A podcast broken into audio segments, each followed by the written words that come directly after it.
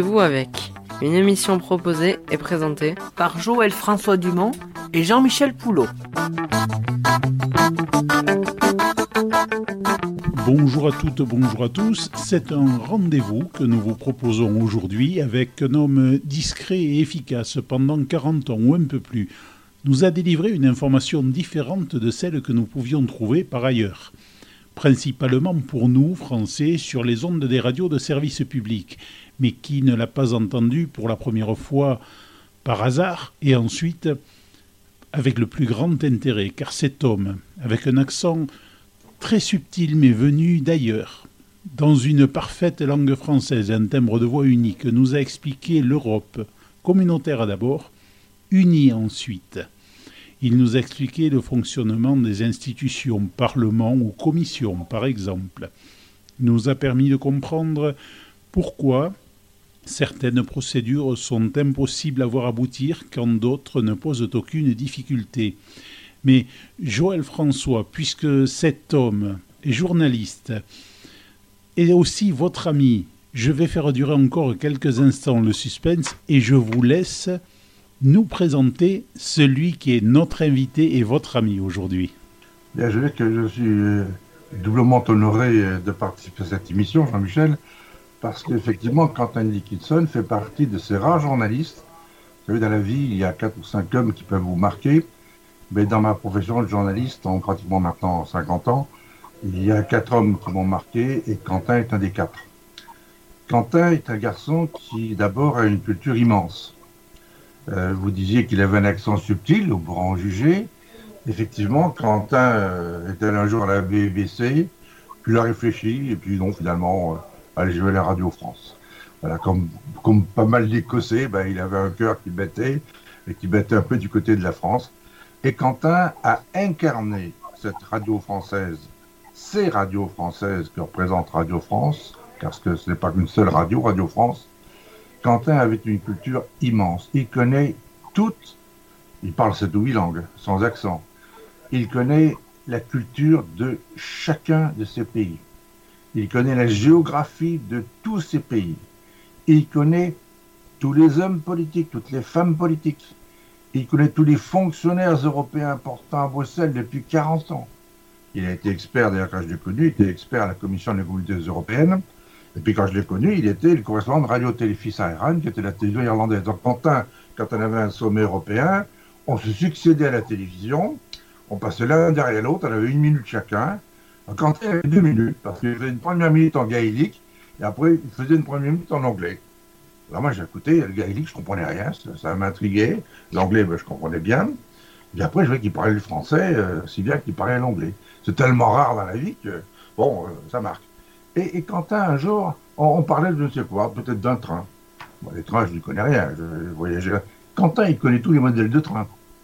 Parler d'un avion à Quentin, d'un bateau, il connaît. Il a un vocabulaire exceptionnel. Il connaît le nom de chaque boulon sur une voiture. Quentin, il faut lui parler des Citroën, c'est un citroëniste né. Donc, euh, depuis la deux chevaux, euh, hein, tous les modèles Citroën, c'est sa spécialité. Quentin, il travaille, il connaît les dossiers, il connaît les hommes, il connaît les femmes, et il s'inscrit dans la durée. C'est-à-dire qu'à Bruxelles, quand un chef d'État arrive, il y a l'ambassadeur de France qui est là, bon, avec les dossiers, euh, qui est censé répondre à des questions. Mais combien de fois j'ai vu le président de la République française venir à Bruxelles demander aux représentants de la radio nationale, un Quentin, parce que tout le monde appelle Quentin d'ailleurs, hein, ou le ministre, de quoi on va parler aujourd'hui Ouh là là, avec les Italiens, ça va être chaud. Euh. Vous voyez ça comment? Donc, il a en plus un rôle où il est capable d'expliquer à ceux qui font cette Europe, hein, des fois ce qu'ils bloquent. Et il est même peut-être capable de jouer aussi un rôle parfois discret pour débloquer les situations, en mettant ensemble euh, deux chefs d'État qui ne se parlent pas, ou deux chefs de gouvernement. Donc, Quentin, euh, quand nous avons travaillé ensemble à Bruxelles, trop court, malheureusement, trop court pour moi. Euh, Quentin pouvait appeler le Premier ministre à 6 h du matin pour dire écoute, euh, j'ai une radio à faire à 7 h du matin, je veux savoir ton sentiment. Mais Quentin n'est pas de ceux qui se lèvent le matin, hein, qui trouvent d'après son candidat, oui, je vais aller voir euh, le Premier ministre, etc., où j'ai eu. Non, Quentin, il avait vraiment euh, la confidence, qu'en anglais on appelle la voix du cheval, eh bien Quentin, il connaît le cheval et il est capable de le faire parler et il lui pose des vraies questions. Donc quand il restitue cela à l'auditoire, il a en plus une force exceptionnelle de vulgariser, ce qui est très dur. Parfois, il y a des dossiers qui sont non seulement inextricables, j'oserais pas dire incompréhensibles, mais les situations sont bien compliquées. Voilà, Quentin, j'ai dit beaucoup de choses, beaucoup de mal, euh, beaucoup de mal de toi, mais euh, tu sais tout le bien que je pense. Et je dis aussi une chose, Quentin, c'est une voix. Des gens, quand une voix en radio, il y en a quelques-uns, mais aussi on les compte sur le doigt de la main. À la télévision, il y a eu Claude Darger, il y a eu Léon Zitroun et il y a eu Michel Enfrol. Et autre chose, un dernier point que je dirais, Quentin est capable de parler en direct pendant une heure, pendant deux heures, sans papier. Il a un papier devant lui, mais il est blanc. Et il note un, deux, trois, quatre points pour avoir un fil. Et avec ce fil, sa pensée, elle est droite. Voilà. J'ai dit tout le mal que je pensais de toi, Quentin. Je pense qu'il est bon que tu puisses toi-même t'exprimer. Hein, Alors, Monsieur Dickinson, euh, que je n'ai pas encore nommé, bienvenue sur nos ondes. C'est un honneur de vous recevoir et à vous la parole. Merci et bonjour à toutes et à tous. Euh, si l'objectif de cette émission, c'était de réduire un journaliste de l'audiovisuel au silence devant un tel tombereau de compliments, eh bien, c'est réussi. Je ne sais quoi dire pour la première fois de ma carrière pratiquement, tellement vos amabilités m'ont touché d'abord, et ensuite je les trouve nettement excessif. Euh, Joël François, euh, je ne suis pas un locuteur naturel de la langue irlandaise. Je connais quelques expressions. Il faut bien limiter un peu le, sujet. Alors oui, effectivement, j'ai longtemps été aux premières loges pour ce qui est des affaires européennes. D'abord parce que euh, je suis arrivé à Bruxelles à l'âge de un an. je n'étais pas en âge de ne pas suivre mes parents. Et il se fait que mon père a été nommé dans une institution européenne euh, qui n'est pas la Commission européenne, qui n'existait pas encore, mais euh, dans un organisme que nous connaissons bien la radio et la télévision, qui est l'Union européenne de radiodiffusion, aujourd'hui l'Union européenne de radio-télévision. Donc je suis tombé un peu, euh, étant bébé, dans la sphère audiovisuelle, mais jamais je n'avais pensé être journaliste, il n'y en avait pas dans ma famille, et je n'en connaissais aucun. Euh, et de fait, c'est le hasard et un peu la nécessité qui ont fait de moi un journaliste de l'audiovisuel. Euh, je suis juriste de fonction de, formation, je ne suis pas journaliste au départ, et au fond, euh, je me suis fait à l'Europe sur place, et je pense que j'étais sans doute un peu trop technique, un peu trop docte lors de mes premiers papiers que j'ai fait à la radio, à Radio France ou ailleurs et je me suis euh, un peu simplifié euh, dans mon expression depuis lors et euh, j'espère que c'est bien cela qu'on retiendra de moi le jour où je n'y serai plus. Le jour lointain, je l'espère. Voilà, je n'en dirai pas plus sur moi-même. Alors Quentin, une précision. Donc, le père de Quentin Dickinson a été un des inventeurs du radar, et c'est peut-être pour ça qu'on l'a envoyé à Bruxelles pour être l'un des fondateurs de l'Eurovision, qui a commencé non pas à Bruxelles mais à Lille, et ensuite qui s'est installé à Bruxelles. Mais la mère de Quentin Dickinson, qui était une femme éminente, écossaise comme son mari, était une linguiste exceptionnelle. Et elle aussi était une la radio, parce que en 1940, elle était à Londres, à la BBC, au service français. J'en dirai pas plus. Mais être britannique, écossaise, qui plus est à la BBC en 1940 au service français, euh, suivez mon regard, c'est quelqu'un qui a eu la chance d'entendre quelqu'un et de le voir régulièrement. Donc, Madame Dickinson, quand je la connaissais, elle traduisait des ouvrages techniques d'une complexité, mais chaque mot comptait. Et le fils, comme la mère, comme le père, hein, il connaît le nom des choses. Chaque chose a un nom, et quand on connaît le nom d'une chose, on peut agir sur elle. Donc Quentin a peut-être fait du droit, mais je peux vous dire qu'au niveau littéraire, je connais peu d'hommes aujourd'hui qui sont capables de s'exprimer avec autant de précision sur des sujets quels qu'ils soient. Et parfois sur des sujets qui sont tellement complexes que même des gens intelligents sont incapables de s'y... C'est pour ça que je me suis dit, récemment, il y a un sujet actuellement qui est absolument incompréhensible, même pour les professionnels, c'est le SCAF, le grand projet d'avion de combat que nous avions avec les Allemands, les, les, Espagnols maintenant, pour, pour commencer, j'espère c'est un sujet qui est tellement incompréhensible que peut-être demander à Quentin Nicholson de nous expliquer comment ça fonctionne. Il mettra deux jours, trois jours, une semaine ou trois semaines pour comprendre. Mais au bout de trois semaines, je vous dire que Quentin euh, sera capable de parler de tous les aspects d'un sujet que personne n'est capable de dominer tellement les sujets sont divers. Voilà, donc Quentin, c'était un petit ajout parce qu'une maman qui était à la radio, ça peut aussi donner des idées au fils par la suite. Peut-être, mais je, ne crois pas au déterminisme familial à ce point-là. Non, la réalité, c'est que j'ai euh, été euh, effectué un stage de six mois à la Commission européenne, et le hasard des choses a fait que je me sois trouvé dans la direction générale de la presse et de l'information, où j'étais le stagiaire du directeur général. Bien, euh, comme euh, à l'époque l'anglais ne faisait pas partie des langues officielles euh, de la communauté européenne, euh, été chargé de recevoir un certain nombre de journalistes venus de pays anglophones ou passant pour tels. Et donc, lorsque je suis reparti à l'université à la fin de mes six mois à la Commission européenne, la radio-télévision irlandaise de Dublin m'a demandé de faire une chronique hebdomadaire le samedi sur la politique agricole commune où mes compétences jusque-là étaient extrêmement limitées. Euh, et donc j'ai fait ça, j'ai tenu cette, cette, chronique pendant plusieurs années, et par la suite je suis allé travailler à Dublin et travailler pour eux Bruxelles, autrement que sur la, la politique agricole. Mais c'est par ce petit bout que je suis entré dans le journalisme. Euh, mais au début, je me considérais plutôt comme un technicien qu'on invitait euh, au micro plutôt qu'un journaliste. Et puis c'est venu. Alors je ne voudrais pas être. L'apprendre à marcher en marchant. Hein. Je ne voudrais pas être réducteur dans, dans cette euh, émission, dans, dans cette discussion, parce que finalement, nous allons faire plus une discussion qu'une émission, mais Quentin Dickinson, moi je voudrais vous, vous interroger plutôt sur l'évolution des médias pendant ces, on va arrondir 40 ans que vous avez passé auprès des institutions et des institutionnels de l'Europe.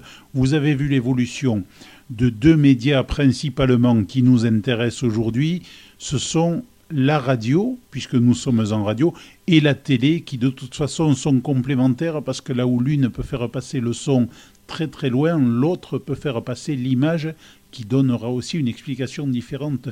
Mais sans déterminer quel a été le rôle de l'une ou de l'autre, c'est l'évolution sur ces 40 ans, parce que vous avez été principalement, comme je le disais il y a quelques instants, pour nous, la voix européenne de la radio.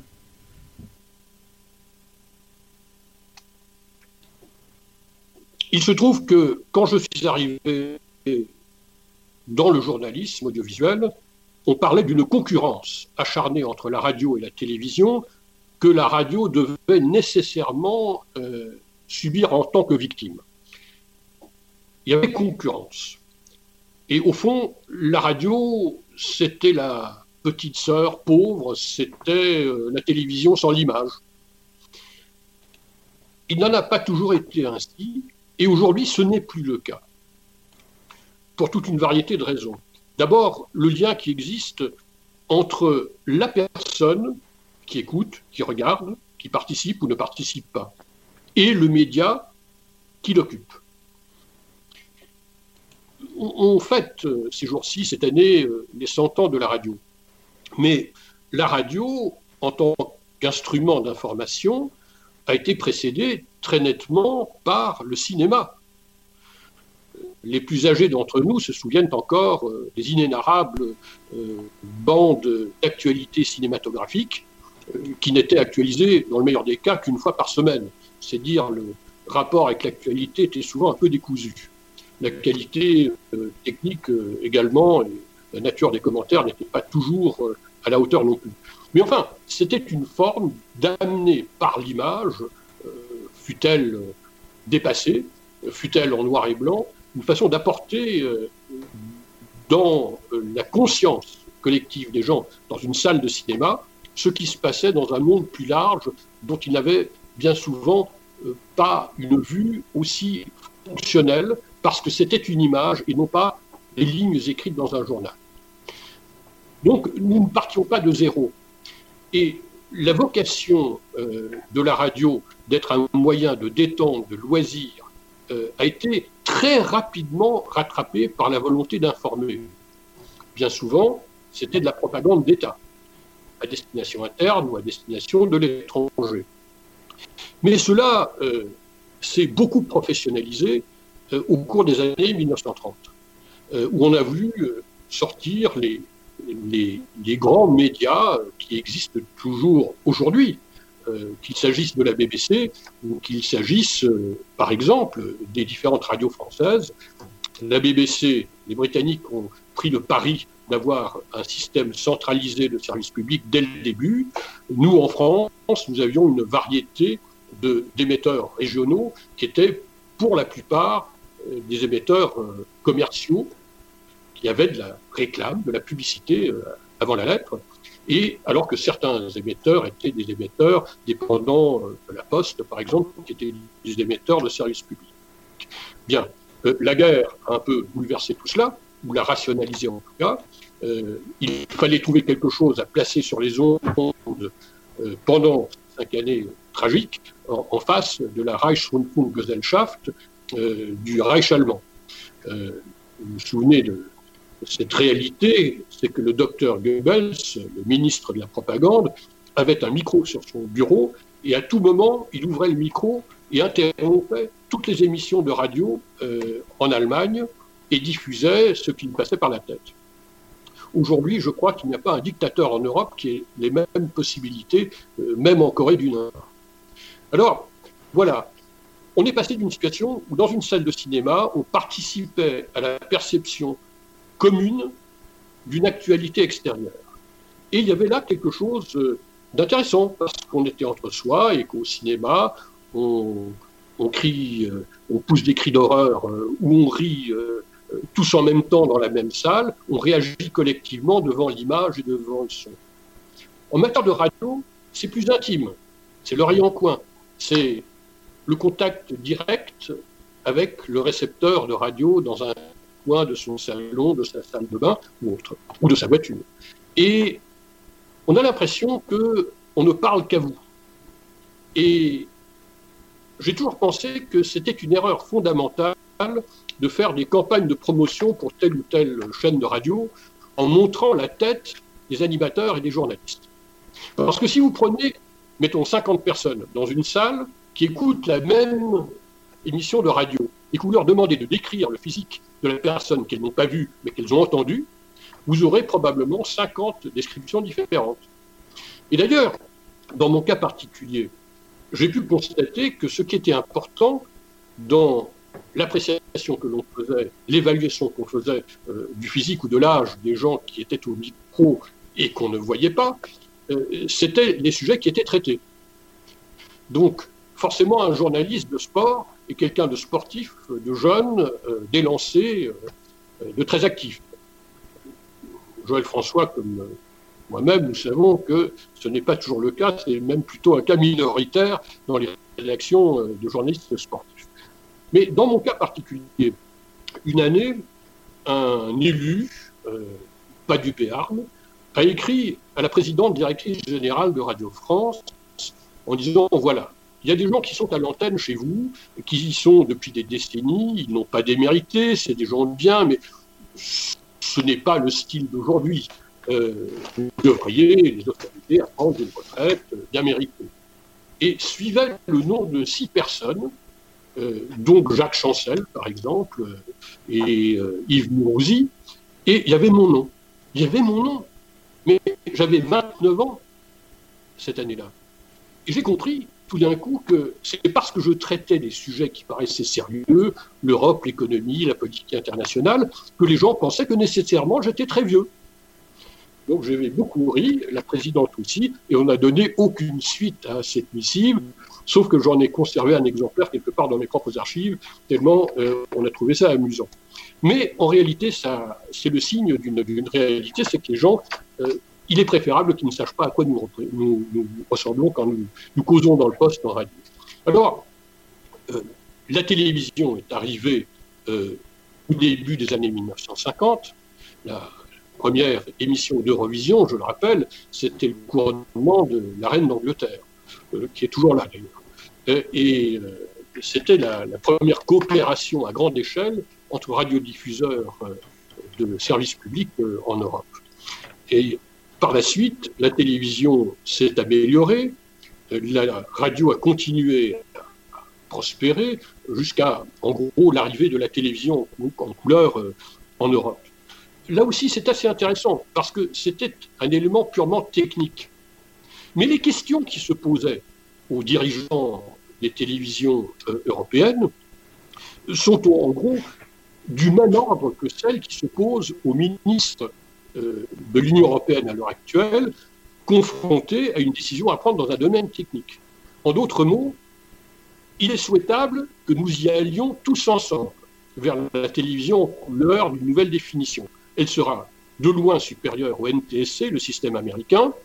Alors mettons-nous d'accord, et de cette façon-là, nous aurons le même système dans toute l'Europe, donc nous n'aurons aucune difficulté à échanger des programmes entre nous, y compris en direct, et euh, en même temps, cela permettra à nos industriels de faire des économies parce qu'ils n'auront qu'un seul type de récepteur à fabriquer et à proposer en clientèle, la clientèle payant évidemment moins cher que si on avait une multiplicité de systèmes.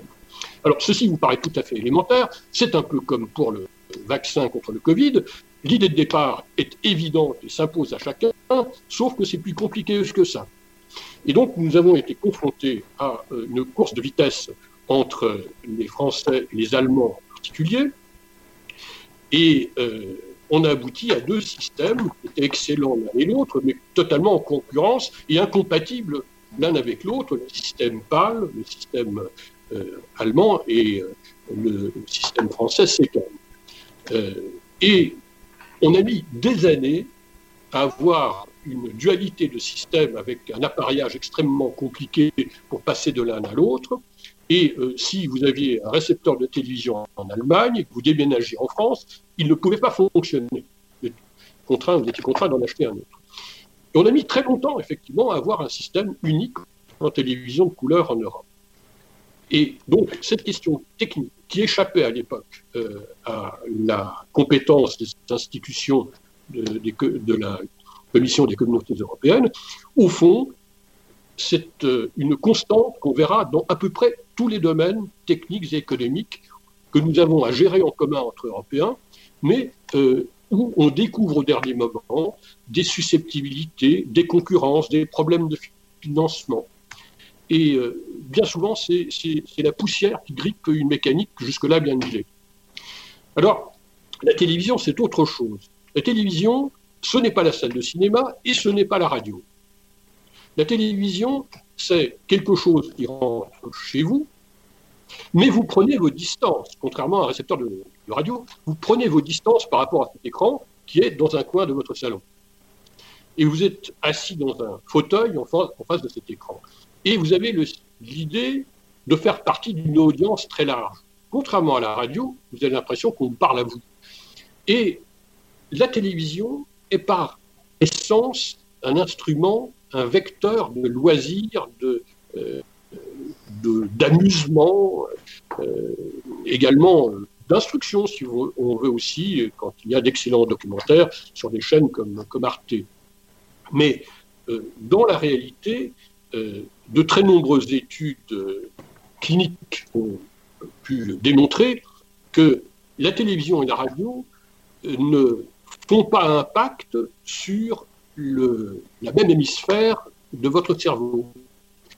La télévision va vers la partie de votre cerveau qui euh, recherche le loisir, l'amusement, la distraction, tandis que la radio va vers la partie de votre cerveau qui est euh, le socle du raisonnement. Et c'est pour ça que vous pouvez regarder pendant des heures des, émissions d'actualité à la télévision et le lendemain ne plus très bien vous en souvenir.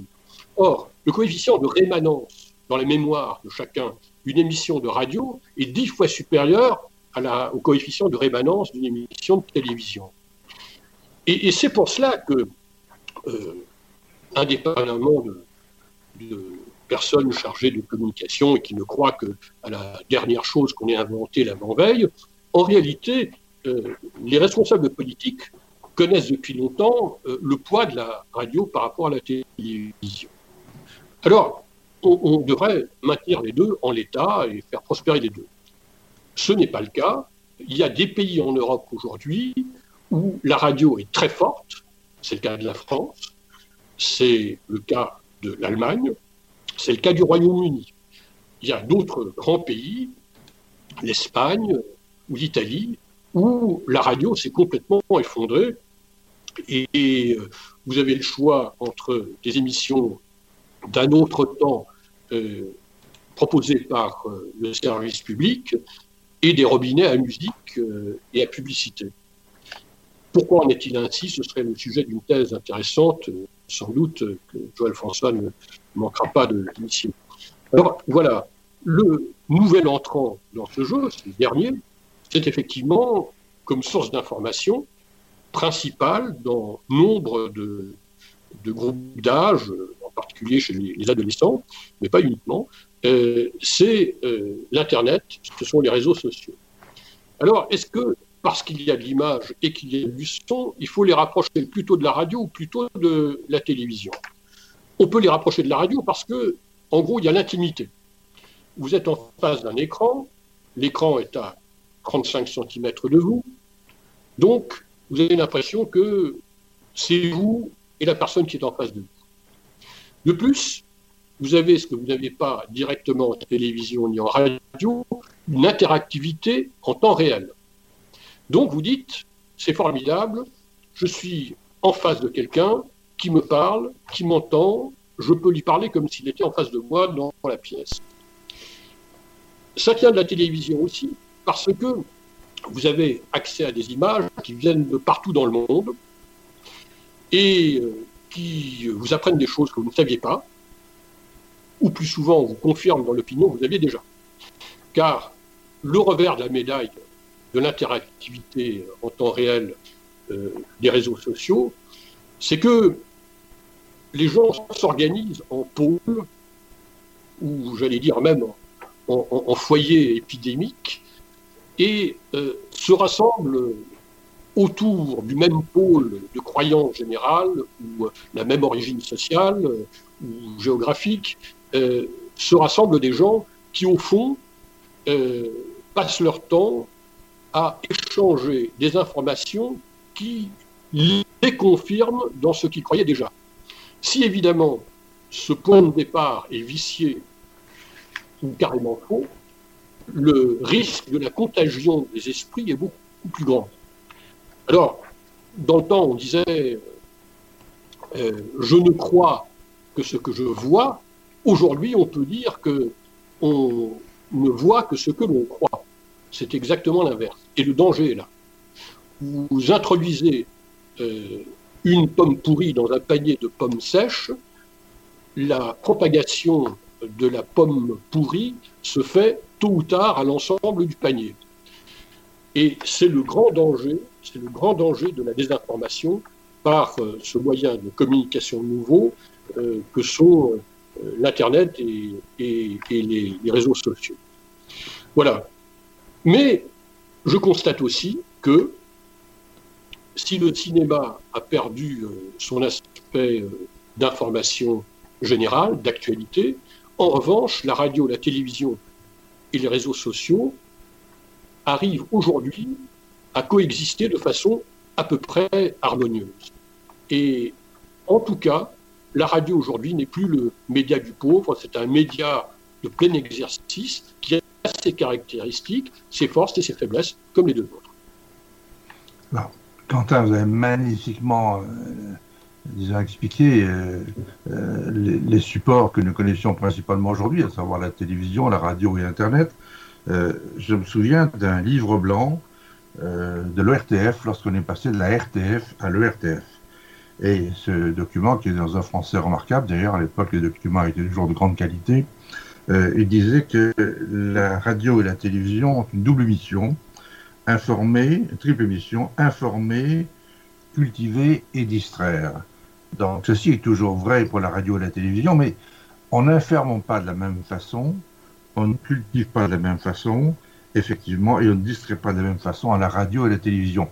La puissance de l'image est telle, la télévision, que bien souvent, j'ai pu constater, quand une émission était intéressante, on pouvait couper le son l'image suffisait. En radio, si on coupe le son, il n'y a plus rien. Et en radio, on n'a pas d'artifice, on ne peut pas tricher.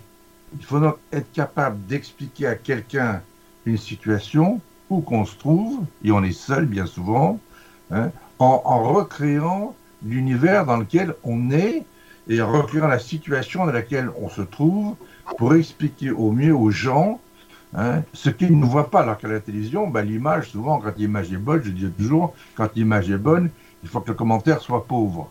Bon, en radio, il n'y a pas d'image, donc du coup, il faut que le commentaire soit riche, puissant, diversifié, de qualité, et aussi qu'on entende des sons, c'est-à-dire d'autres personnes. Euh, il faut choisir des éléments, il faut que ça.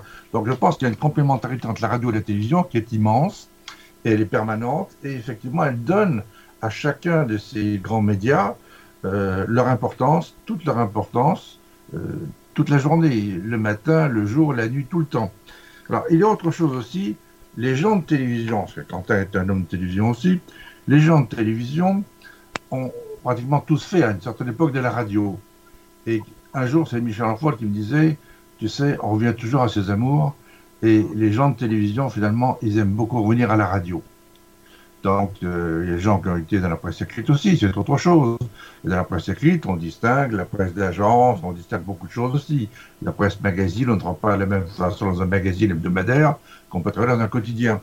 Donc, je dis simplement, euh, c'est un métier dans lequel on doit être capable d'apprécier euh, ce qui se passe et aussi de hiérarchiser l'importance des faits.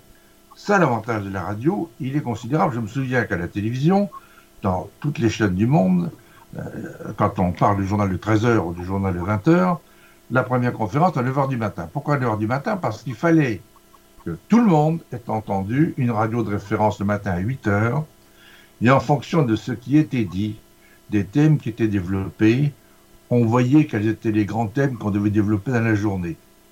Et après, se posait deuxième chose, deuxième couche, c'était l'image. On demandait pratiquement à la fin de la conférence qu'est-ce que nous avons comme image. Vous avez entendu qu'est-ce que l'Eurovision apporte, qu'est-ce que les régions apportent comme image. Ah, on a un très beau sujet de Toulouse euh, qui explique la difficulté euh, euh, par exemple, les agriculteurs. ils ont eu récemment un gros problème de, peste porcine, par exemple, en Bretagne. Et maintenant, on a un autre, problème concernant les canards, par exemple, dans la région. C'est le cas d'ailleurs, je crois, dans la région où nous sommes en ce moment, alors du moins réunis. donc, on, devait traiter tout cela. Et là, on donnait la priorité à l'image. Alors qu'en radio, on ne donne pas la priorité au son, on donne la priorité à la qualité et à l'importance du document. Vous êtes d'accord avec moi, Quentin? Oui, absolument. Mais euh, de façon générale, d'ailleurs, lorsque nous voyons des anciens confrères de la radio partir à la télévision et revenir chez nous ensuite, la première chose qu'ils nous disent, c'est euh, euh, c'est formidable, j'ai pu réapprendre à écrire. Parce que, si vous voulez, quand vous êtes euh, en télévision et que vous êtes un peu paresseux et que vous n'avez pas eu le temps de bien préparer votre sujet, euh, le présentateur peut dire, euh, je, l'ai fait moi-même à la télévision à l'époque, je vous laisse regarder ces images, elles parlent d'elles-mêmes. Bon, vous ne pouvez pas faire ça en radio. Le silence en radio est mortel. en télévision, ça peut apporter quelque chose à l'image. si vous voulez, L'autre comparaison à laquelle on peut penser, c'est que la télévision, c'est un avion qui peut couper ses moteurs et continuer à planer, tandis que la radio, c'est un hélicoptère. Vous coupez la turbine, vous descendez tout de suite. Donc c'est le, caractère n'est pas le même, et bien souvent, on s'aperçoit que la diction, euh, la tonalité de voix des présentateurs en télévision est extrêmement neutre et totalement interchangeable. Euh, et ce n'est pas plus mal parce que ça valorise plutôt l'information euh, qu'ils communiquent plutôt que eux-mêmes. Euh, j'ai toujours été l'ennemi des cravates voyantes et des décolletés plongeants chez les présentateurs de télévision. Bon, je n'ai jamais obtenu gain de cause, ça continue. Mais en, en, radio, le ton neutre ce n'est pas un avantage. Euh, je pense que les gens perçoivent davantage qu'on leur parle à eux si on parle avec eux. Un accent, une voix, une tonalité qui n'est pas celle du voisin.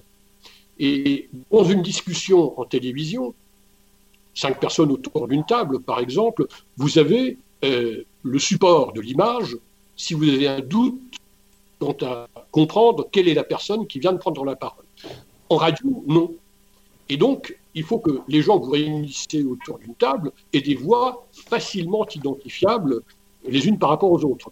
Donc, ce jeu de la voix est euh, extrêmement important en radio et il est très secondaire en télévision. Quentin, euh, permettez de faire une petite digression. Euh, vous étiez donc universitaire, vous êtes arrivé aux affaires européennes, vous êtes devenu un journaliste, un grand journaliste de radio, mais vous avez surtout travaillé pour la plus grande radio française, Radio France. Or, quand on parle de Radio France, c'est un groupe, c'est un groupe radiophonique. C'est plus de 15 millions de chaque jour, c'est 7 radios nationales, c'est 44 stations locales, j'en oublie peut-être quelques-unes, c'est les valeurs d'un très grand média de service public, et c'est une offre radiophonique de référence qui est quotidienne, qui favorise l'accès de l'information pour tout le monde. Euh, sur la culture, la musique, les fondements de sa mission d'acteur, d'ailleurs, un acteur engagé de l'espace démocratique connecté à ses publics. Donc il y a des publics. Alors vous, des publics, vous en avez eu. Vous avez été vous-même professeur à l'école de journalisme de Lille, qui est la première école de journalisme de France. Vous avez été euh, à des postes de responsabilité à Radio France, donc c'est pas seulement correspondant envoyé spécial permanent à Bruxelles. Vous avez été directeur à Radio France. Vous y, euh, vous, y étiez encore il y a quelques semaines. Donc euh, Radio France, qu'est-ce que c'est pour les Français? Alors pour les Français, je ne sais pas pour moi, je sais ce que c'est et je souhaite que les Français partagent mon opinion sans avoir les moyens de les y contraindre. Mais c'est surtout un groupe qui marie euh, de façon extrêmement harmonieuse euh, l'information, la distraction, la culture. Nous avons effectivement un certain nombre de chaînes à diffusion nationale et les 44 radios locales auxquelles vous faisiez euh, allusion. Euh, bravo Joël François, vous en connaissez le nombre précis. Et comme nous développons ce média euh, régional et local, nous en ouvrons assez régulièrement. Donc les 44 radios locales du, du réseau France Bleu. Mais ce n'est pas que cela. C'est aussi un acteur culturel de premier plan, Radio France. Euh, nous possédons une importante direction de la musique euh, qui coiffe, excusez du peu, l'Orchestre national de France et l'Orchestre philharmonique de Radio France. Euh, nous avons les chœurs de Radio France, quand même 120 choristes professionnels à temps complet. la BBC, pour prendre un exemple, les choristes de la BBC ne sont qu'à temps partiel. Ce ne sont pas des salariés en, CDI euh, permanent. Et puis, euh, nous avons, euh, moi j'y suis très attaché à titre personnel, nous avons la maîtrise de Radio France qui forme des enfants aux métiers musicaux. et nous avons à tout moment à peu près une soixantaine de garçons et de filles qui sont formés et qui ont une expérience considérable parce qu'ils sont amenés à participer à des concerts en même temps que les grandes formations, les deux orchestres et le chœur. Donc euh, nous avons là euh, des instruments culturels à nul autre pareil en France et que dans l'Europe entière, on nous envie. Nos orchestres, nos formations musicales permanentes sont constamment en partout dans le monde et, euh, leur action est, appréciée et appréciable. Bon, la direction de la musique, c'est plus de 500 personnes, hein, sur les 5000 à peu près que compte Radio France. Et euh, on n'y pense pas quand on est auditeur fidèle de France Inter, de France Culture ou de France Info. Euh, on y pense un peu plus quand on écoute France Musique, puisque euh, France Musique diffuse, j'allais dire prioritairement, je pense que le directeur de la musique me reprocherait d'avoir dit cela, mais on diffuse prioritairement des œuvres qui ont été enregistrées ou éventuellement sont diffusées en direct de nos propres formations permanentes. Voilà. Donc, c'est à la fois la culture et l'information. Et euh, l'offre d'information est, très diverse également.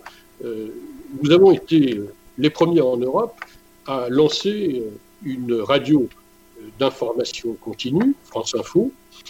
C'était en 1987, en mars 1987, on a annoncé qu'on lançait ça. Et les gens en interne disant ça ne marchera jamais, en externe les gens rigolaient.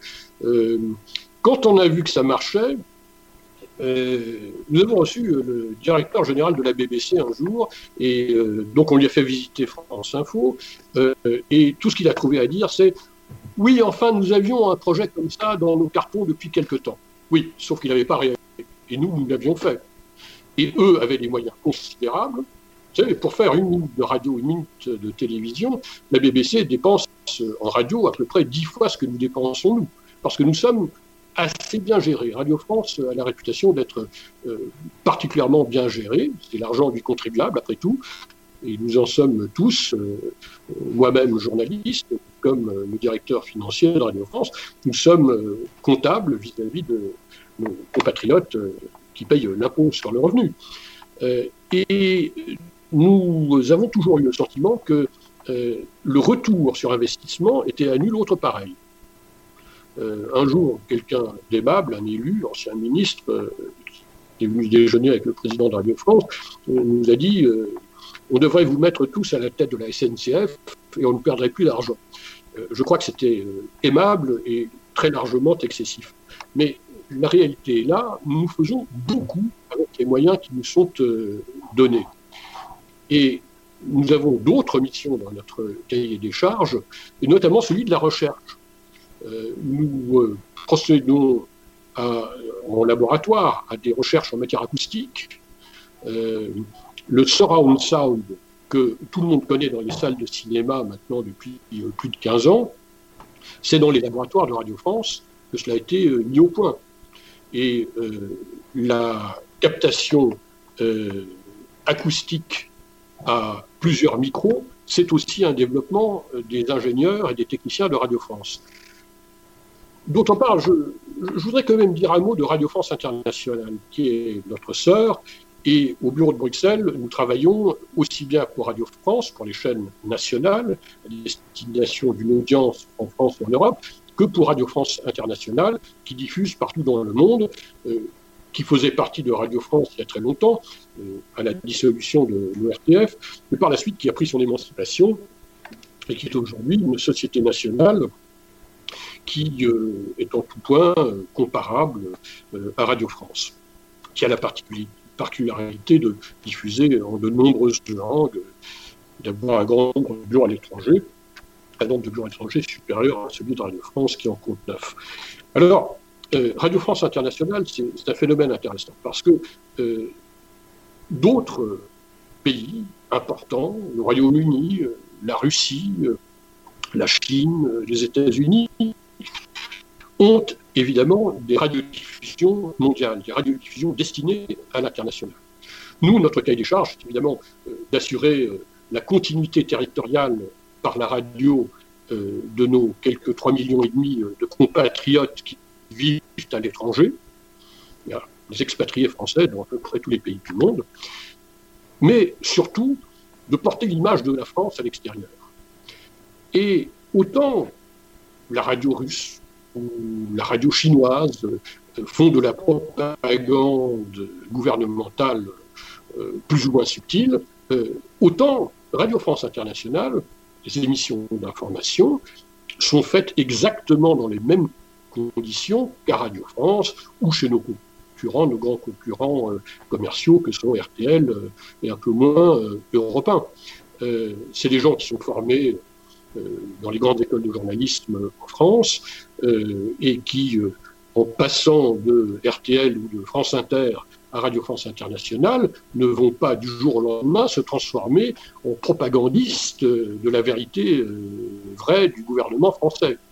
Et cela donne, par conséquent, une liberté de ton et de parole et de pensée avec les dérapages que ça peut supposer aussi, mais souvent ce sont des, dérapages sympathiques, euh, fou rire en studio en direct, etc., euh, qu'on n'imagine pas à la BBC ou à la Voix de l'Amérique, euh, où les choses sont beaucoup plus cintrées, retenues, serrées. et donc, en Afrique francophone, par exemple, pour cette raison-là, le caractère plus informel, plus coulant des, informations à Radio France Internationale, Radio France Internationale est le média euh, d'information, de référence dans l'ensemble des pays euh, d'Afrique francophone. Et croyez-moi, c'est un avantage que nous envient beaucoup les Britanniques en particulier et les autres. Je me souviens en 1980, je me trouvais au Tchad. Et le pays était en guerre. mon seul lien avec le monde, le monde, on peut appeler de libre, c'était d'écouter les radios. Et là, effectivement, j'entendais les radios des pays que vous avez cités. La Chine en français, la Russie en français, les Américains en français. Et je me suis rendu compte qu'il y avait trois pays, quatre pays, qui étaient les seuls qui me permettaient d'avoir une opinion qui était proche de la réalité. C'était la BBC, c'était la France, c'était les Pays-Bas et c'était la Suède. Tous les autres pays, euh, on ne savait plus où était l'information et où commençait la propagande, où commençait l'information, où terminait la propagande. Euh, on ne savait plus exactement. Alors que euh, en France, euh, quand on parle sur RFI, vous l'avez fait vous-même pendant des années, quand vous parlez du même sujet sur un conseil des ministres qui a des implications, la décision des implications qui vont bien au-delà de, de, de l'Europe. Quant à ce que les papiers que vous avez faits étaient les mêmes sur France Inter, sur France Info, et sur RFI Non, non. Euh, D'abord, pour ce qui est des chaînes de Radio France, euh, la durée n'est pas la même. Euh, si j'ai une minute à France Inter, euh, j'ai 40 secondes à France Info et j'ai deux minutes à France Culture. Donc déjà, on ne structure pas un papier de la même façon en fonction de la longueur. C'est-à-dire que euh, mon papier de France Inter, ce n'est pas euh, la moitié de mon papier de France Culture. Et mon papier de France Inter, c'est pas le papier de France Info avec trois phrases de plus. Donc déjà, on, fait, repart de la page blanche en quelque sorte en fonction de la nature euh, de la chaîne et bien entendu de, son public. Le public de France Culture n'est pas le même public que public de France Inter. Pour toute une série de raisons. Euh, France Inter est une, euh, une radio qu'on peut écouter en continu. Euh, France Info, nous avons toujours estimé que 20 minutes, c'était la durée maximum continue de l'écoute. Nous sommes franchement extrêmement surpris et un peu inquiets du fait que à Paris, par exemple, il y a des chauffeurs de taxi en grand nombre qui, écoutent France Info en continu. C'est-à-dire qu'au bout de deux heures, ils entendent des papiers qu'ils ont déjà entendus tous les reportages qu'ils ont déjà entendus. Maintenant, s'agissant de Radio France Internationale, c'est autre chose. Parce que même si nous avons un devoir d'information euh, vis-à-vis des Français qui habitent à l'étranger, euh, nous avons euh, surtout une audience composée de gens dont le français n'est pas nécessairement la langue maternelle ou la langue véhiculaire principale. Par conséquent, euh, il y a un certain nombre de réflexes qu'on prend à Radio France Internationale qui paraît très bizarre euh, sur une chaîne destinée à un public euh, en métropole. Et c'est par exemple, prenons des exemples tout simples, c'est par exemple le, le, fait de toujours citer le prénom, le nom d'un dignitaire étranger, un chef d'État, un ministre, peu importe, en précisant sa fonction. Ça paraît long, ça fait perdre des secondes par rapport au papier, mais il faut que les gens sachent bien de qui on parle, à qui on prête tel ou tel propos. Donc, le prénom, le nom, la fonction. La fonction, le prénom, le nom. D'autre part, euh, nous avons des journaux spéciaux, spécifiques à Radio France Internationale, RFI, euh, qui sont les journaux en euh, français facile. Et là, je peux vous dire que pour rédiger un papier pour un journal en français facile, je mets à peu près trois fois plus de temps que pour rédiger un papier, euh, disons, pour RFI ou pour France Inter. Et il faut à chaque fois penser à quelqu'un dont le français n'est pas la langue habituelle, mais qui souhaite faire des progrès en français, souhaite s'informer par RFI, et qui en même temps écoute dans des conditions de réception pas toujours très bonnes, en ondes courtes ou autrement. Et se dire, attention, si je dis tel mot après tel mot, on risque de mal comprendre. Telle sonorité qui s'enchaîne après une autre sonorité, ça peut prêter à confusion. Et donc, c'est pas seulement le fait de parler de façon moins nerveuse, plus lente, plus posée, mais c'est aussi dans le choix des mots et aussi dans le choix euh, des consonances ou des dissonances entre des syllabes qui se suivent. Donc c'est un exercice très difficile. Essayez, vous verrez. Là. Il y a, euh, dans les années 70, le directeur de la rédaction de France Inter a un jour euh, expliqué ceci. Euh, France Inter, c'est le comment. France Culture, c'est le pourquoi. J'ai retrouvé un jour, on n'a malheureusement pas comme les Britanniques une conférence commune entre la première chaîne de télévision et la deuxième, c'était le cas des Britanniques, où première et deuxième chaîne travaillaient ensemble, mais pas de la même manière. C'est qu'on ne regardait pas la même chose avec les mêmes yeux. Il y avait une complémentarité organisée et, de qualité. Autrement dit, là, euh, la première chaîne allait expliquer les faits et la deuxième chaîne allait se réserver en Angleterre de les expliquer, les expliciter. Est-ce qu'on peut dire encore aujourd'hui, avec euh, tous les changements techniques qu'ont connu la radio, même si va peut-être moins qu'à la télévision, est-ce qu'on peut encore dire qu'il y a des chaînes qui sont le pourquoi et d'autres qui sont le comment? Toutes les chaînes aujourd'hui sont un peu des deux. Mais euh, si nous prenons, puisque vous prenez l'exemple britannique, si vous prenez l'exemple de Radio 4, Radio 4, euh, qui est un peu l'équivalent de, France Inter, euh, vous avez les journaux parler d'informations qui sont plutôt le comment, et vous avez des émissions de tel ou tel type. Ça peut être des émissions descriptives, ça peut être des documentaires, ça peut être de la fiction même. La BBC fait pas mal de, fiction, mais euh, qui est en même temps un, lever de, de, coin de rideau sur une période historique euh, ou sur le monde actuel.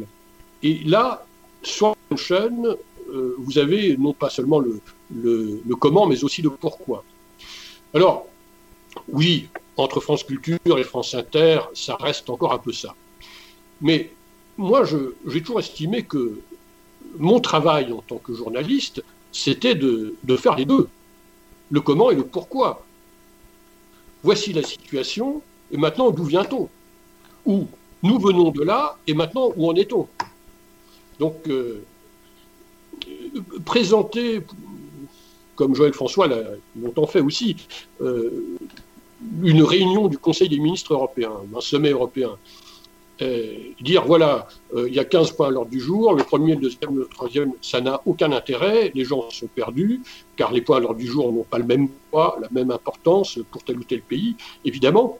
Donc il faut faire des choix, mais en même temps, euh, dire que nous avons un problème de maladie de la vache folle, de l'encéphalopathie spongiforme bovine, l'ESB, euh, ça ne veut rien dire si les gens ne savent pas quel est le péril pour l'homme, d'où vient cette euh, épidémie, euh, et quels sont les moyens de, la réduire et de la combattre. Voilà. donc, il faut mettre l'ensemble de ces ingrédients en place de façon à ce que chacun comprenne exactement pourquoi on lui parle de ça. Parce que s'il ne comprend pas l'intérêt qu'il y a à évoquer tel ou tel sujet aujourd'hui à telle heure, il se dira mais pourquoi j'écoute cette radio? Qu'est-ce que ça m'apporte? Rien. Eh bien, si vous le voulez bien, je vous propose de faire tout de suite une pause musicale. C'est le comment. Et le pourquoi, nous le verrons après, puisque c'est notre invité, Quentin Dickinson, qui a choisi de nous faire écouter le morceau qui suit. 1786, this here was written. Up to 1823, it was composed for the first time. 1972, they made it the anthem of Europe. And now, 2K3, we got the ultimate remix.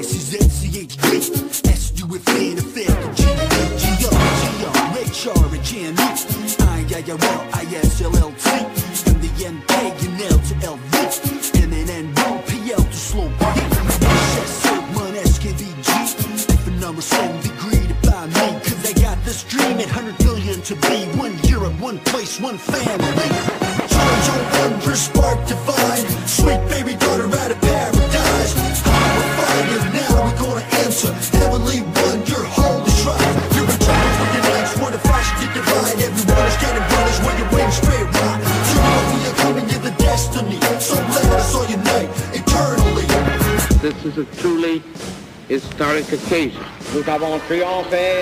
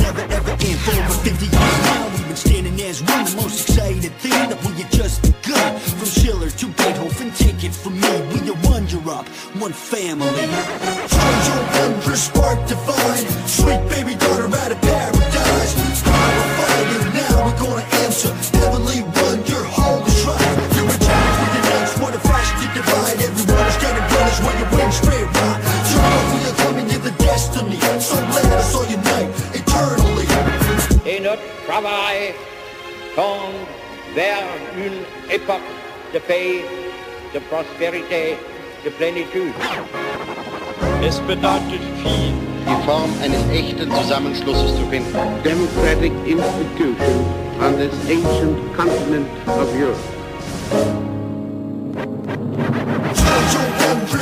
Divine, sweet baby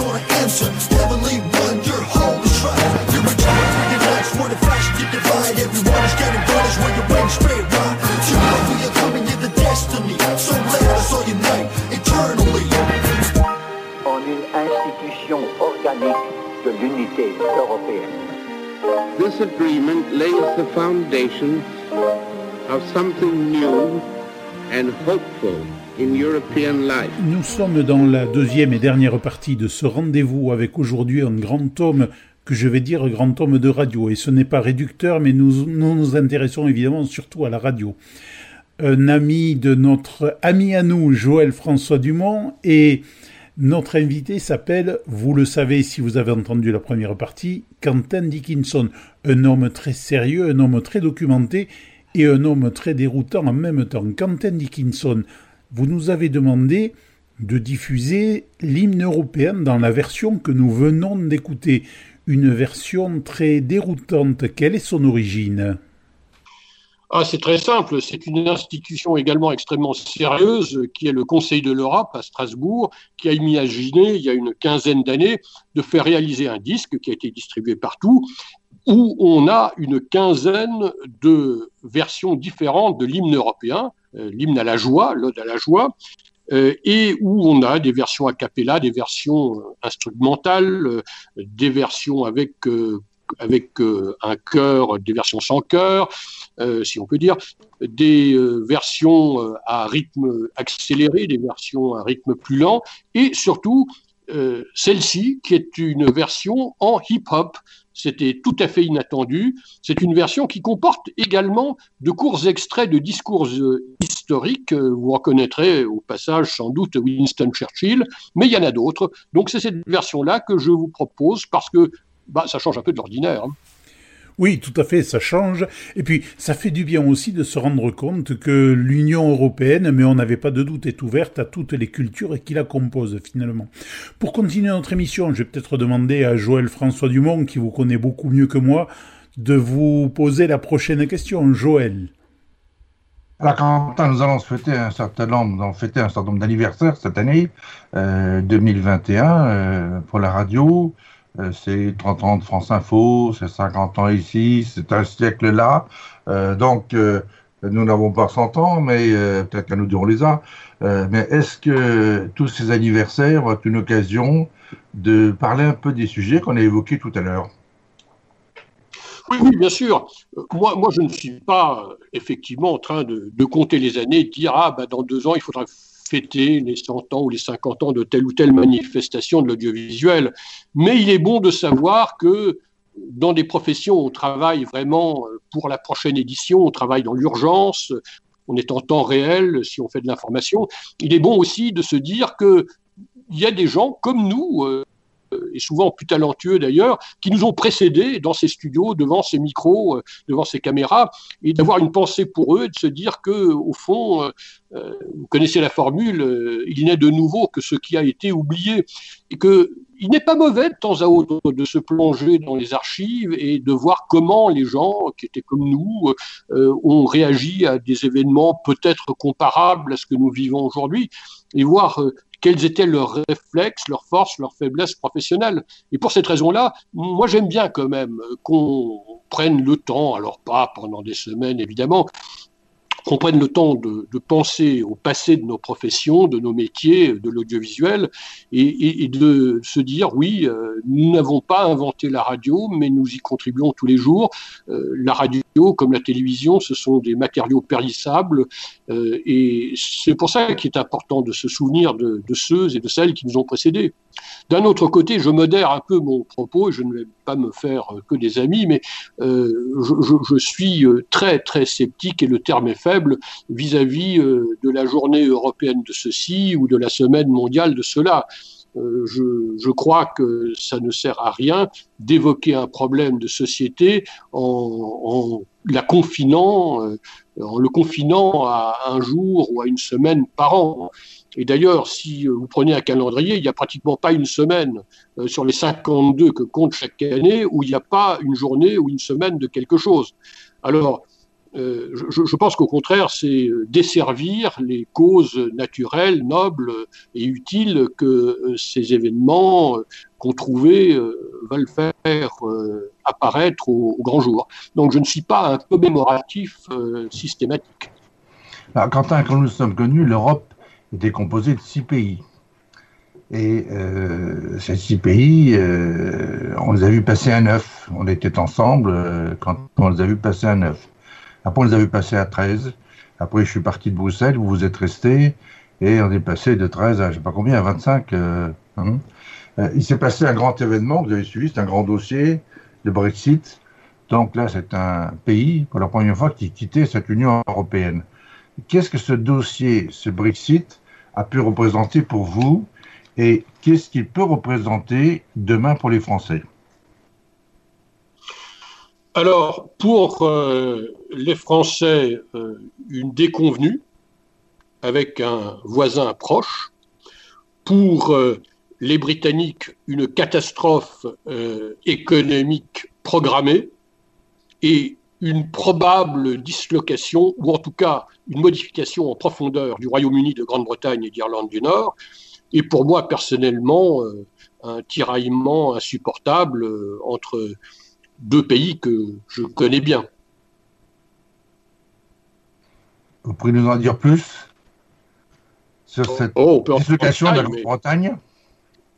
Je, je, je, ne voudrais pas que cette émission se termine avec des mouchoirs en papier trempés de larmes. Non, euh, on peut estimer que l'un des à côté de l'Internet et des réseaux sociaux, ça a été une accélération et une paupérisation en même temps de la connaissance. Si vous voulez, euh, ne donnez pas une voiture à quelqu'un qui n'a pas de permis de conduire. Ne lui donnez pas à piloter une voiture. Euh, de même, un trop grand nombre d'informations qui arrivent simultanément constitue un bombardement de ceux qui n'ont pas formé à faire la distinction entre le vrai, le faux, le vraisemblable, euh, la propagande, l'information euh, plus crédible. Et donc, ça amène aussi une accélération de la réaction vis-à-vis euh, de beaux parleurs, de gens qui paraissent être dignes de confiance et d'être suivis dans leur démarche politique. Et les deux exemples les plus tragiques de cela, c'est la triste épopée de Donald Trump aux États-Unis et la procédure euh, vieille de plus de quatre ans du Brexit, véritable descente aux enfers d'un pays qui fut une grande nation ou un ensemble de grandes nations. Quelles sont les origines du Brexit? Elles sont multiples, mais principalement, il y a l'insularité. Une île est forcément insulaire, comme dirait l'autre. Et dans le cas du Royaume-Uni, il ne faut pas oublier que la dernière invasion euh, remonte à 1066 avec le débarquement euh, de Guillaume de Normandie, Guillaume le Conquérant. Euh, et ça donne un sentiment de sécurité qui était encore valable en 14-18, mais qui ne l'était plus en 1940.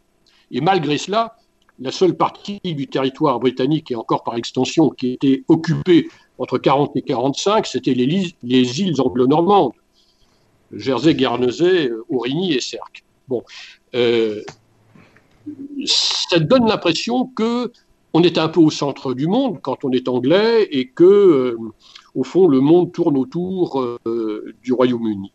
Euh, bon, il y a d'autres pays de grande culture, l'Espagne, la France, l'Italie, moins, l'Allemagne encore moins, mais il y, a des pays qui estiment souvent, dont la population estime souvent que la norme et la normalité, c'est eux, et les autres en divergent plus ou moins. Bon, ça ne vaut pas une déclaration de guerre, évidemment, mais on a le sentiment qu'on est quelqu'un, que les autres sont autres. Bon, ce sentiment en Europe, euh, le pays qui l'incarne le mieux, la nation qui l'incarne le mieux, c'est l'Angleterre. Je dis bien l'Angleterre et pas le Royaume-Uni. De façon croissante, vous voyez, euh, l'unité de ce royaume est fortement menacée par le Brexit. Mais donc, le début du Brexit, c'est le, sentiment de l'insularité, c'est le, sentiment que on est la norme euh, et que ce qui est honnête et décent et utile chez soi, eh bien, euh, ça existe peut-être ailleurs, mais quand même euh, avec des bémols. L'autre sentiment, c'est la responsabilité écrasante de la presse à grand, tirage en Angleterre. Disons que après 1945, il y a eu l'éclosion de l'idée européenne dans le domaine institutionnel, dont les Britanniques se sont tenus à distance, mais enfin, bon, il y avait des réflexes communs, et notamment dans le domaine militaire. Et puis, en 1956, nous voilà euh, à Suez, corps expéditionnaire britannique et français, les uns à côté des autres et euh, parfaitement coordonnés. Mais l'entreprise qui militairement prospérait sur le terrain a été euh, frappée d'un coup de poignard double dans le dos, à la fois de la part des soviétiques et de la part des Américains. Pas oublier comment nous nous voyons les, Américains après 1945. Les Américains, avant même la fin de la guerre, euh, subventionnaient le Viet Minh et encourageait euh, les Algériens indépendantistes euh, du FNL. Et ce pays était découvert une vocation mal digérée de redresseurs de tort et, et, se sentant eux-mêmes anciennes colonies, se sont dit que leur vocation dans le monde, c'était de supprimer les colonies là où elles, existaient, y compris celles qui étaient gérées par leurs alliés de 40 à 45. Voilà. Alors, euh, après Suez, Londres et Paris ont tiré des conclusions en tout point différents. Euh, les Européens ont dit, eh bien, notre avenir, euh, c'est l'Europe. Et les Britanniques ont dit, notre avenir, c'est le lien transatlantique avec les Américains. Et à partir de là, on a divergé. Et la presse britannique a toujours été le soutien de ce lien transatlantique qui est aujourd'hui et depuis de nombreuses années davantage rêvé à Londres qu'une réalité à Washington. Et d'autre part, euh, l'idée était aussi que euh, les Français euh, étaient des gens peu fiables, les Allemands étaient tous des nazis en puissance, les Italiens étaient des couards, etc. Il y a eu un certain nombre de séries télévisées qui se passaient théoriquement sous l'occupation en France et qui étaient encore diffusées il y a une petite dizaine d'années et qui, euh, c'était des, séries qui se voulaient humoristiques, mais qui portaient encore haut et fort le message d'une Europe ridicule, pleutre, euh, fascisante, euh, comparée à des gens de bon sens, honnêtes, nobles, etc., qui étaient les Anglais.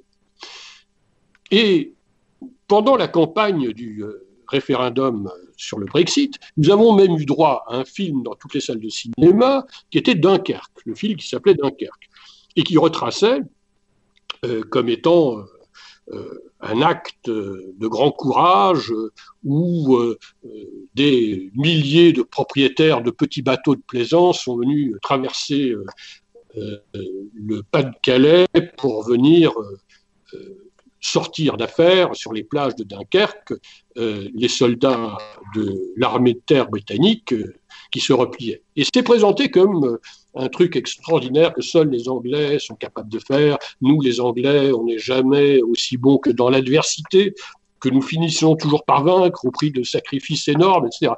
Or, la vérité appelle à dire que c'était un repli dans le désordre de la part des forces britanniques, et s'ils sont parvenus à rembarquer, c'est bien parce que l'armée française retenait l'armée allemande au loin. Chose qu'on ne perçoit absolument pas dans ce film. Et qui est arrivé à un point nommé pour encourager un tas de gens, pour dire, ben oui, le Brexit, c'est la continuation de notre glorieuse euh, opération à Dunkerque en 1940. Bon, euh, c'est ce qui est rappelé pratiquement tous les jours dans la presse britannique encore aujourd'hui. Si vous voulez savoir à qui vous avez affaire, allez sur l'Internet, c'est gratuit, et abonnez-vous au Daily Mail, le mail online. Et vous verrez les titres, le contenu des articles, et surtout ce qui est très instructif, le courrier des internautes qui, commandent, qui commentent pardon, ces articles. Voilà l'autre élément. Euh, qui a poussé en direction du Brexit. Mais le troisième responsable, sans aucun doute, c'est le Premier ministre de l'époque, M. Cameron. Euh, l'histoire, je pense, devrait le classer en deuxième position derrière M. Johnson, l'actuel tenant du titre, euh, comme étant le plus mauvais Premier ministre que le Royaume-Uni ait jamais connu. M. Cameron euh, se faisait chauffer au basque par le parti indépendantiste euh, britannique, euh, le UKIP de M. Farage. Donc, dans un réflexe un peu sarkozien, il s'est dit je vais aller faire mienne un certain nombre de théories de ce parti qui m'embêtent lors des élections législatives partielles. Et donc, il a conçu l'idée, pas franchement géniale, de dire aux, à ses partenaires de l'Union européenne, eh bien voilà, euh, j'ai un problème au Royaume-Uni, euh, nous estimons que vous allez trop loin dans le domaine politique, je veux renégocier notre présence. Et il euh, dit, voilà, je vais venir, je négocie. Il est venu, il a négocié, mais il a fait savoir que, à l'issue de la négociation, il tiendrait un référendum pour que le peuple britannique ou les peuples britanniques lui disent nous sommes d'accord avec les conditions modifiées de notre présence dans l'Union européenne ou non.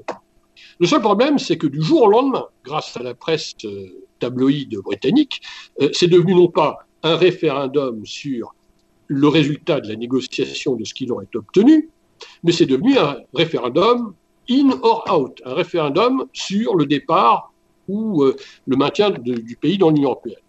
Et il n'a rien pu faire pour redresser ça. Alors, le, plus tragique dans l'affaire, c'est qu'il est venu au mois de janvier cette année-là, qu'il a négocié avec les autres chefs d'État et de gouvernement et a obtenu quelques concessions qui, au Royaume, qui permettaient au Royaume-Uni de rester dans l'Union européenne.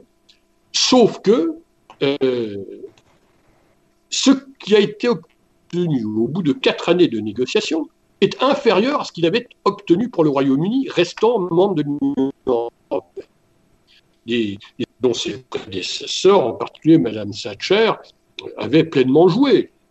Le, chèque anglais, le remboursement anglais, par exemple, au budget l'Union européenne, tout ça avait été négocié comme étant dérogatoire par rapport à la position habituelle des États membres.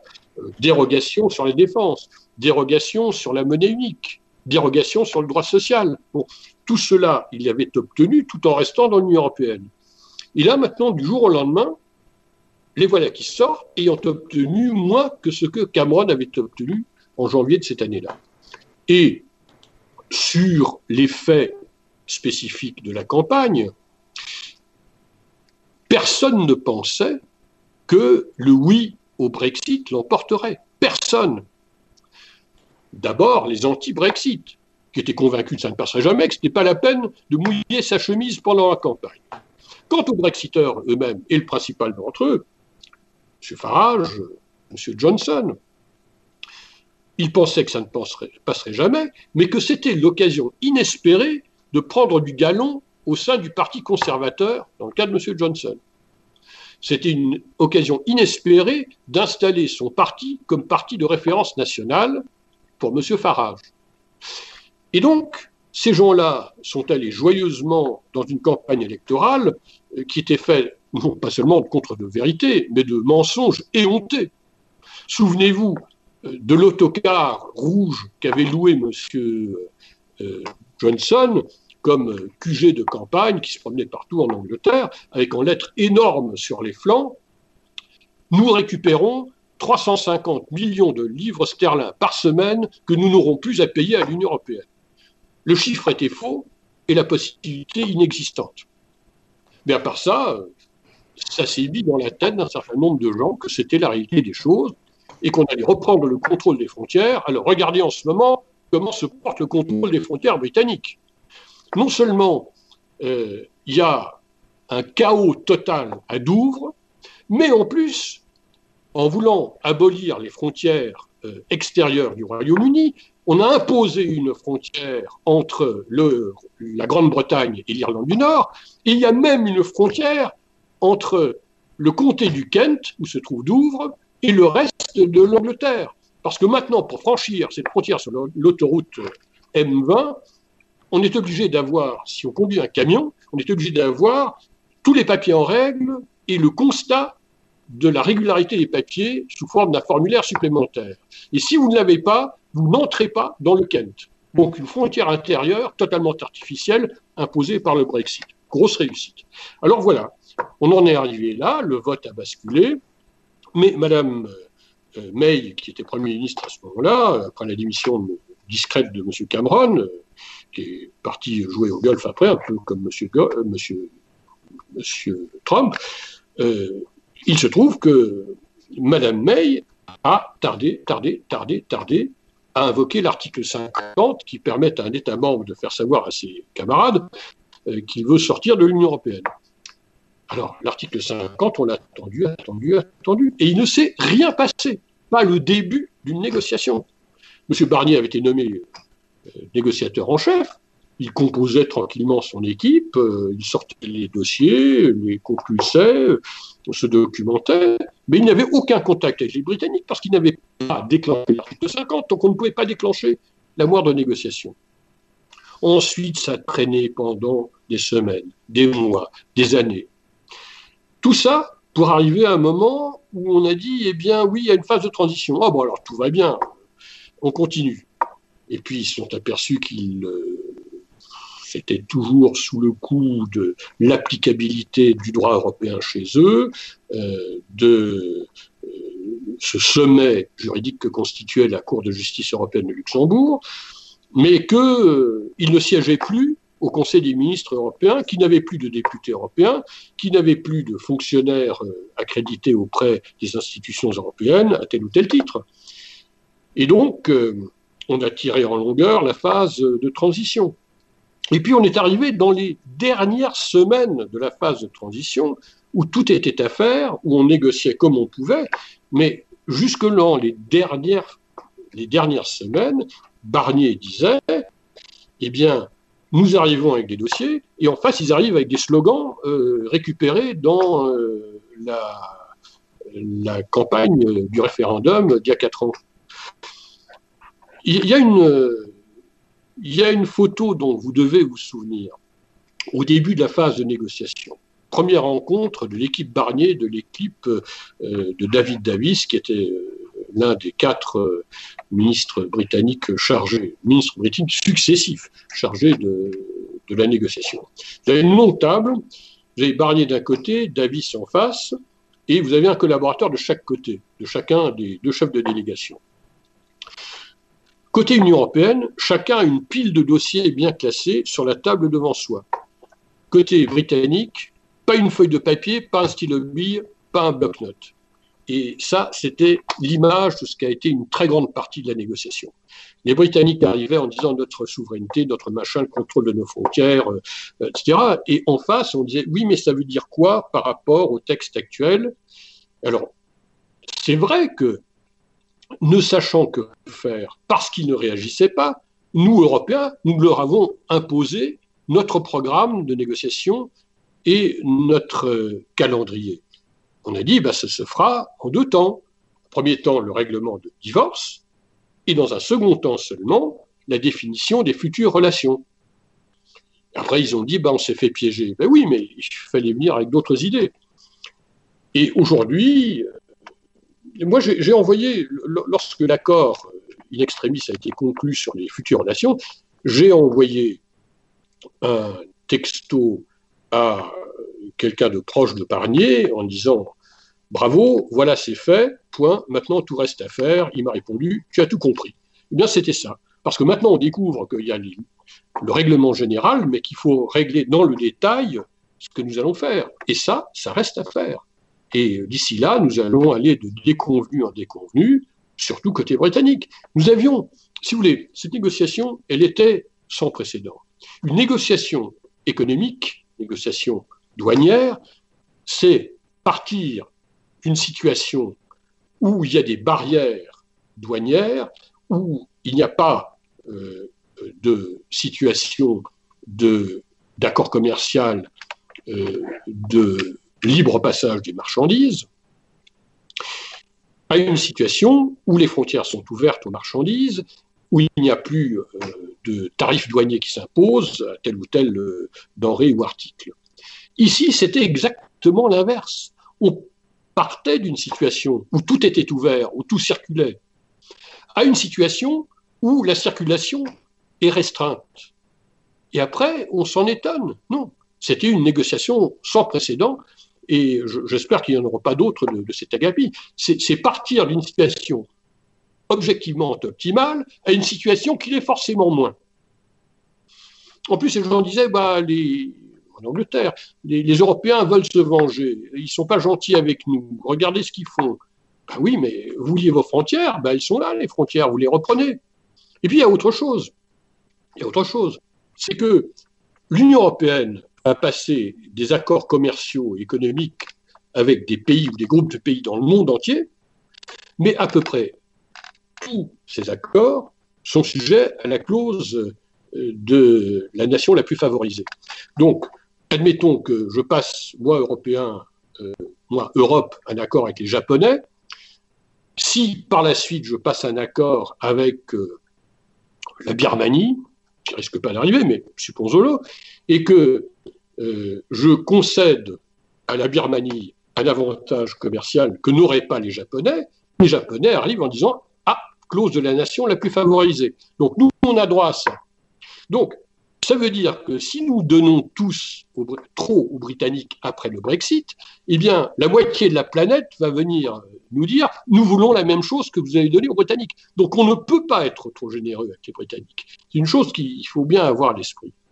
Voilà. Alors, quant euh, à ce qui va se passer maintenant, nous voyons que l'impopularité de M. Johnson euh, au nord de la frontière entre l'Angleterre et l'Écosse est telle qu'il est le meilleur euh, propagandiste de la réindépendance écossaise, qui a été concédée, qui a été sabotée par l'acte d'union de 1707, mais nous reviendrions à un État libre, souverain et reconnu internationalement dans ses frontières, en Écosse. nous avons des, élections régionales en Écosse dans quelques semaines. Et il y a fort à parier qu'effectivement, le Parti national écossais les remporte euh, haut la main. Et c'est le signe que Mme Sturgeon, euh, Premier ministre euh, écossaise, euh, ira décréter ou organiser un référendum sur l'indépendance qui, au vu des derniers sondages, a toutes les chances de l'emporter. Bien. Du côté irlandais, euh, on avait le choix entre maintenir la paix civile née de l'accord du Vendredi Saint de la fin du siècle dernier, ou euh, instaurer une frontière entre l'Irlande du Nord, une frontière physique entre l'Irlande du Nord et la République d'Irlande qui est membre de l'Union européenne. Eh bien, nous avons choisi l'accord du vendredi saint, la paix civile en Irlande paraissant plus importante que des considérations économiques. Mais de ce fait, nous avons instauré une frontière en mer d'Irlande entre la Grande-Bretagne, membre, du Royaume-Uni, et l'Irlande du, Nord, également membre du Royaume-Uni.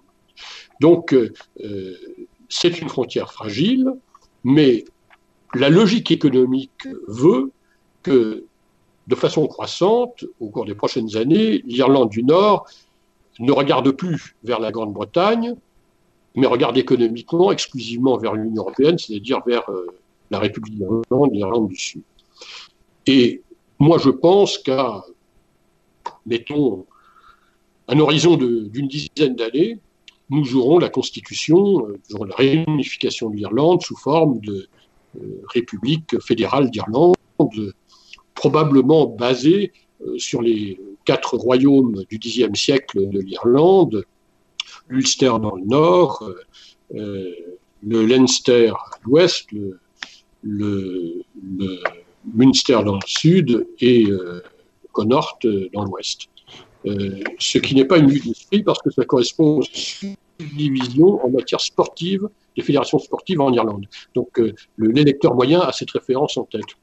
Voilà, mais je ne vais pas faire de la prospective euh, plus avant, j'étais déjà très long là-dessus, mais pour vous dire que le Brexit est un crève-cœur, mais nous devons faire attention à ce que les mêmes réflexe chez nos concitoyens électeurs n'est pas peu ou prou les mêmes effets chez nous.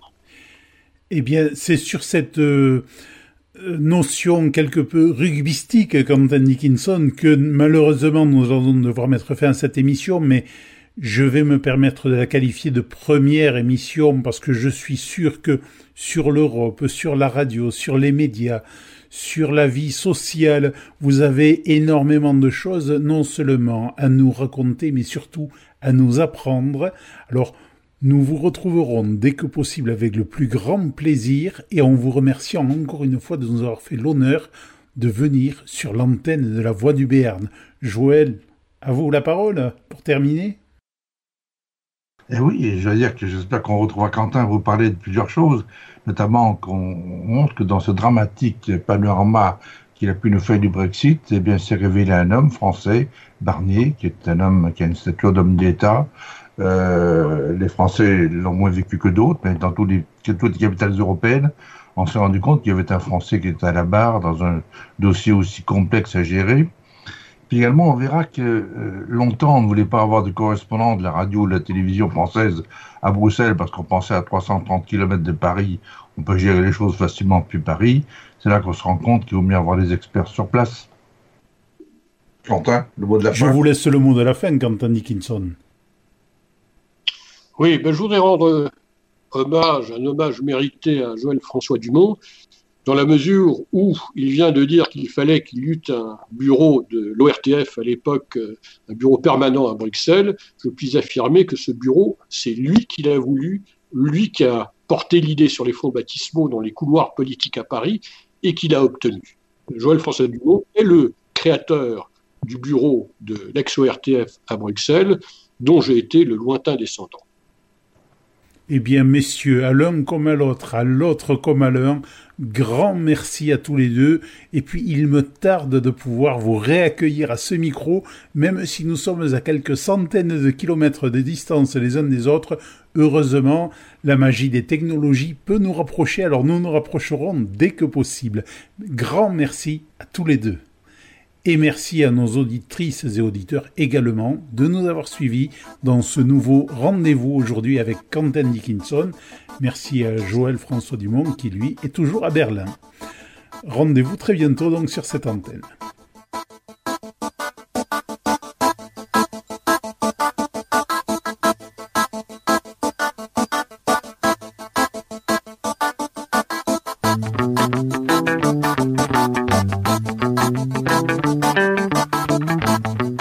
Avec, une émission proposée et présentée par Joël François Dumont et Jean-Michel Poulot.